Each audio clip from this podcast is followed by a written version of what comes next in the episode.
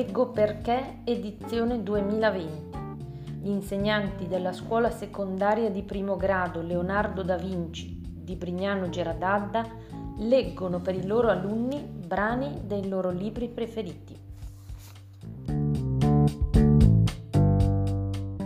Sono la professoressa Bencetti e oggi vi leggerò un estratto del primo capitolo del mio libro preferito, La storia infinita di Michael Ende. È necessaria una breve introduzione perché il libro inizia con eh, la storia di Bastiano, un bambino di 10 anni che dopo la morte della madre non riesce più a comunicare con il padre e si chiude in se stesso, rifugiandosi proprio nella lettura e nelle storie fantastiche. Bastiano è un tipo solitario che viene spesso preso in giro e maltrattato dai suoi compagni di scuola. Un giorno, eh, fuggendo proprio dai suoi compagni, trova riparo in una libreria dove la sua attenzione è attirata da un libro misterioso, La storia infinita. Spinto da un impulso incontrollabile, ruba il libro e fugge fino alla soffitta della sua scuola, dove inizia a leggere la storia infinita.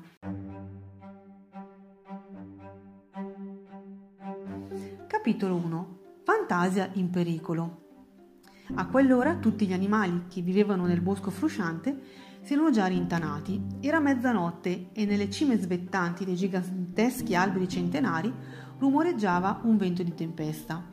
I tronchi, larghi come torri, gemevano e scricchiolavano. D'un tratto un debolissimo bagliore di luce guizzò rapido a zigzag nel sottobosco. Si arrestò, tremante qua e là, volò in alto andò a posarsi sul ramo e poi balzò via di nuovo in gran fretta. Era una sfera luminosa della grandezza di una palla per bambini e avanzava a grandi salti. Ogni tanto toccava anche terra e poi si sollevava di nuovo e volava via. Ma non era una palla, era un fuoco fato e aveva perduto la strada. Era dunque un fuoco fato smarrito e questa è una cosa che persino nel regno di fantasia accade molto raramente. Di solito sono proprio i fuochi fatui a indurre gli altri a smarrirsi. All'interno della tonda forma di luce era chiaramente visibile una minuscola figurina assai mobile e vivace che correva e saltava con tutte le forze che aveva in corpo. Non era né maschio né femmina, perché differenze di questo tipo nei fuochi fatui non ci sono. Nella mano destra reggeva una minuscola bandierina bianca che gli svolazzava sopra il capo. Si trattava quindi di un messaggero o di un ambasciatore.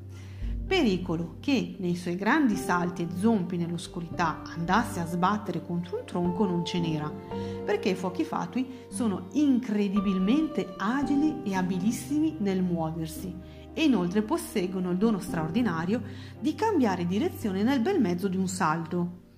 Da ciò quel singolare procedere a zigzag che pareva portarlo di qua e di là mentre invece nel complesso si muoveva sempre in una direzione ben precisa, fino al momento in cui svoltò l'angolo di una sporgenza, di una sporgenza rocciosa e spaventatissimo fece un salto all'indietro. Ansimante come un cagnolino che ha fatto una gran corsa, si mise a sedere nel cavo di un albero e restò per un momento a riflettere, prima di arrischiarsi a dare una cauta occhiatina oltre lo spigolo di roccia. Davanti a lui si apriva una radura nel bosco e là nel mezzo, alla luce di un falò, stavano riunite tre figure straordinariamente differenti fra loro per specie e proporzioni. Da una parte, disteso sulla pancia, c'era un gigante che aveva l'aria di essere tutto di pietra grigia e doveva essere lungo quasi dieci piedi. Si appoggiava sui gomiti e teneva gli occhi fissi sul fuoco. Nel suo consunto volto di pietra, che si ergeva stranamente piccolo sulle spalle possenti, sporgeva in avanti un'enorme dentatura che pareva una fila di scalpelli d'acciaio. Il fuoco fato lo riconobbe. Era un tale della specie dei mordipietra. Erano queste singolari creature che vivevano in una montagna a una lontananza inimmaginabile dal bosco frusciante. Ma non solo vivevano in quella montagna, vivevano anche di essa, perché infatti a poco a poco se la mangiavano. In altre parole, si nutrivano di pietra. Fortunatamente erano molto parchi di natura e con un solo boccone di quel cibo, per loro tanto nutriente, tiravano avanti per settimane e anche per mesi. Inoltre di mordipietra non ce n'erano poi molti e per di più la montagna era piuttosto vasta. Ma poiché quelle creature vivevano laggiù già da molto, godevano di una vita assai più lunga della maggior parte degli altri abitanti di Fantasia, la montagna con l'andare del tempo aveva assunto un aspetto quanto mai singolare. Faceva pensare a una gigantesca forma di formaggio svizzero, piena di buchi e caverne, tanto che veniva anche chiamata Monte Forato. I mordipietra però non usavano la pietra solo come nutrimento, ma anche per costruirsi tutto quanto era loro necessario. Ne facevano mobili, cappelli, scarpe, utensili vari, sì, persino orologi a cucù. Perciò non è il caso di stupirsi troppo che questo mordipietra avesse accanto a sé una specie di bicicletta, fatta tutta ed esclusivamente del suddetto materiale e dotata di due ruote che parevano enormi macine da mulino. Nel complesso il veicolo somigliava piuttosto a un rullo compressore munito di pedali. La seconda figura che se ne stava seduta sulla destra accanto al fuoco era un piccolo incubino. Era grande al massimo il doppio del fuoco fatuo e assomigliava a un grosso bruco dalla folta pelliccia nera come la pece. Parlando gesticolava vivacemente con due manine rosa e là, sotto la nera chioma arruffata dove probabilmente doveva trovarsi la faccia, fiammeggiavano due grandi occhi tondi come lune. Incubini dalle forme e dimensioni più diverse ce n'erano dappertutto in fantasia e così, a una prima occhiata, non era facile indovinare se questo veniva da lontano o da vicino. Comunque pareva chiaro che anche lui era in viaggio, perché la cavalcatura d'uso per gli incubini, cioè un grosso pipistrello, stava dietro di lui, appeso un ramo a testa in giù, avvolto nelle sue ali come un ombrello chiuso. La terza figura, alla sinistra del falò, il fuoco fato, la scoprì soltanto dopo, perché era tanto piccina che a quella distanza era molto difficile distinguerla. Apparteneva alla specie dei minuscolini ed era una creaturina dalle membra finissime, avvolta in un vestitino variopinto, con in testa un cilindretto rosso. Su Minuscolini il fuoco fato era assai poco informato. Aveva soltanto sentito dire una volta che questo popolo aveva costruito intere città sui rami degli alberi, città in cui le casine erano collegate fra loro da piccoli ponti, scalette di corda e scivoli. Ma queste creature vivevano in una regione lontanissima dello sconfinato regno di Fantasia, ancora molto, molto più lontana della regione da cui proveniva il mortipietra. Tanto più sorprendente quindi che la cavalcatura che il minuscolino qui presente aveva con sé fosse niente meno che una lumaca. Sul suo guscio rosa scintillava una minuscola sella d'argento e anche i finimenti e le redini, fissate alle sue antenne, brillavano come finissimi fili d'argento. Il fuoco fatto si meravigliò non poco che proprio tre creature di così diversa natura si fossero riunite lì in pace e concordia, perché, per la verità, non era affatto cosa naturale in fantasia che tutte le specie più diverse vivessero in pace e concordia fra di loro. Spesso c'erano guerre e lotte. Fra certe specie c'erano anche faide che duravano centinaia d'anni e inoltre nel regno non vivevano soltanto creature buone e oneste, ma anche tipi rapaci, maligni e crudeli. Il fuoco fato stesso apparteneva a una famiglia sulla quale, in quanto a credibilità e fidatezza, ci sarebbe stato non poco da ridire. Solo dopo aver osservato per un po' la scena intorno al falò, il fuoco fato notò, notò che ciascuna delle tre figure portava una bandierina bianca, o aveva una sciarpa dello stesso colore ad armacollo. Anche loro quindi erano messaggeri o ambasciatori e questo naturalmente spiegava come mai sedessero insieme così pacificamente. E se fossero magari in viaggio tutti per la medesima ragione? Proprio come lui, il fuoco fatto? Che cosa dicessero così da lontano non lo poteva sentire, a causa di quel ventaccio che faceva stormire le cime degli alberi. Ma dal momento che nella loro qualità di messaggeri si rispettavano a vicenda, probabilmente avrebbero riconosciuto anche lui come uno di loro e non gli avrebbero fatto nulla di male. E alla fin fine a qualcuno doveva pur domandare la strada.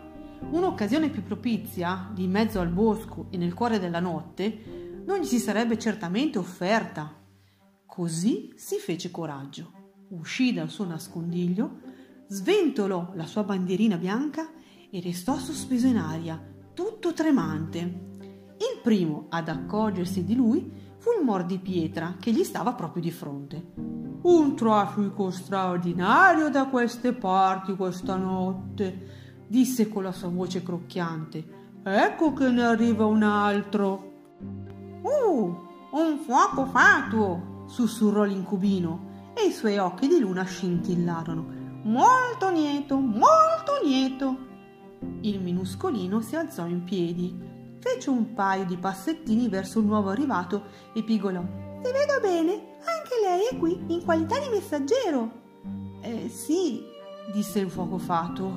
Il minuscolino si tolse il cilindro rosso, fece un piccolo inchino e cinguettò. Oh, ma venga avanti, prego, si accomodi. Anche noi siamo messaggeri. Venga a sedere fra noi. E col cappello fece un gesto invitante, indicando un posto intorno al falò.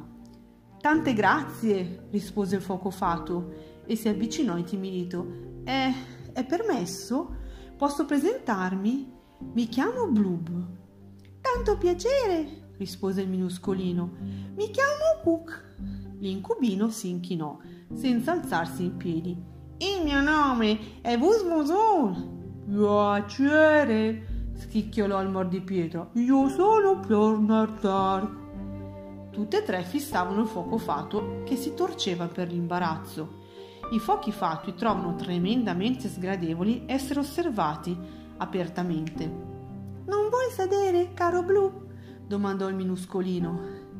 Per la verità io ho molta fretta, replicò il fuoco fato, e volevo soltanto domandare se qualcuno di loro sa per caso indicarmi che direzione prendere per arrivare alla torre d'avorio. Uh, fece l'incubino. Allora vogliamo andare dall'infanta imperatrice. Esatto, affermò il fuoco fato. Devo portare un messaggio di grande importanza. Che messaggio? schicchiolò il mordipietra. Beh, il fuoco fato cominciò ad agitarsi, spostandosi da un piede all'altro. Si tratta di un messaggio segreto. E noi tre abbiamo la stessa meta? Oh, ribatté l'incubino Vusvusul. Siamo tra colleghi. E probabilmente siamo persino latori dello stesso messaggio, disse Ukuk il minuscolino. Siediti e parla, crepitò Piornazak. Il fuoco fato si mise a sedere al posto vuoto. Il mio paese, cominciò dopo un attimo di perplessità, si trova piuttosto lontano da qui. Non so se qualcuno dei presenti lo conosce. Si chiama Terra di Marcita. Uh! sospirò estasiato l'incubino. È un paese meraviglioso! Il fuoco fatuo sorrise debolmente. Sì, è vero? E questo è tutto, schicchiolò Piornazak. Perché sei in viaggio, Bloop? Da noi, nella terra di Marcita, proseguì Focofato, impappinandosi, è successo qualcosa, cioè continua a succedere, è molto difficile da spiegare.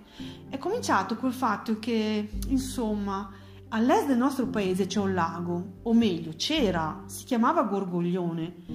E allora è cominciato così, che un bel giorno il lago Gorgoglione non c'era più. Via, sparito, capite? Vuoi dire che si è prosciugato? Volle sapere Cook. No, replicò il fuoco fato. In tal caso a quel punto ci sarebbe adesso un lago prosciugato, ma non è così. Là dove c'era il lago adesso non c'è più nulla, mi capite? Un buco? grugnì il mordipietra. No, neppure un buco. Il fuoco fato appariva sempre più impotente a spiegarsi. Un buco è già qualcosa, ma là non c'è nulla. Gli altri tre messaggeri si scambiarono rapide occhiate. E come si presenta? Oh, questo niente? domandò l'incubino. È proprio questo che è tanto difficile da descrivere, assicurò il fuoco fatuo, sempre più infelice. Non si presenta affatto.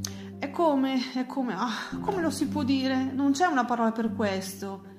Eh! intervenne il minuscolino. Che si guarda in quel punto è come se si fosse ciechi, non è così? Il fuoco fatuo restò a guardarlo a bocca aperta. Sicuro, questa è l'espressione giusta, gridò. Ma come, voglio dire, in che modo pure è, fer- è forse capitato anche a voi? Un momento, chiocchiò il mordipietra, intervenendo. Se è formato in un punto solo, dimmi.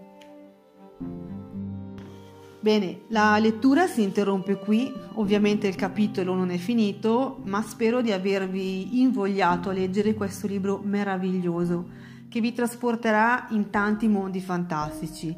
Ricordo, il libro si intitola La storia infinita di Michael Ende. Grazie a tutti, buona giornata.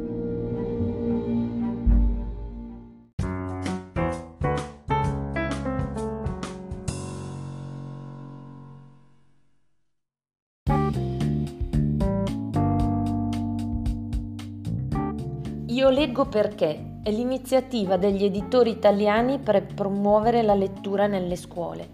Come funziona? Fai un giro in libreria a Brignano nei centri commerciali di Stezzano e Curno. Scegli un libro da donare alla nostra biblioteca scolastica. Scrivici una dedica e consegna il libro al libraio che lo manderà a scuola. Per ogni libro regalato, gli editori ne regaleranno uno anche da parte loro. Grazie a te e ai tuoi cari se vorrete partecipare.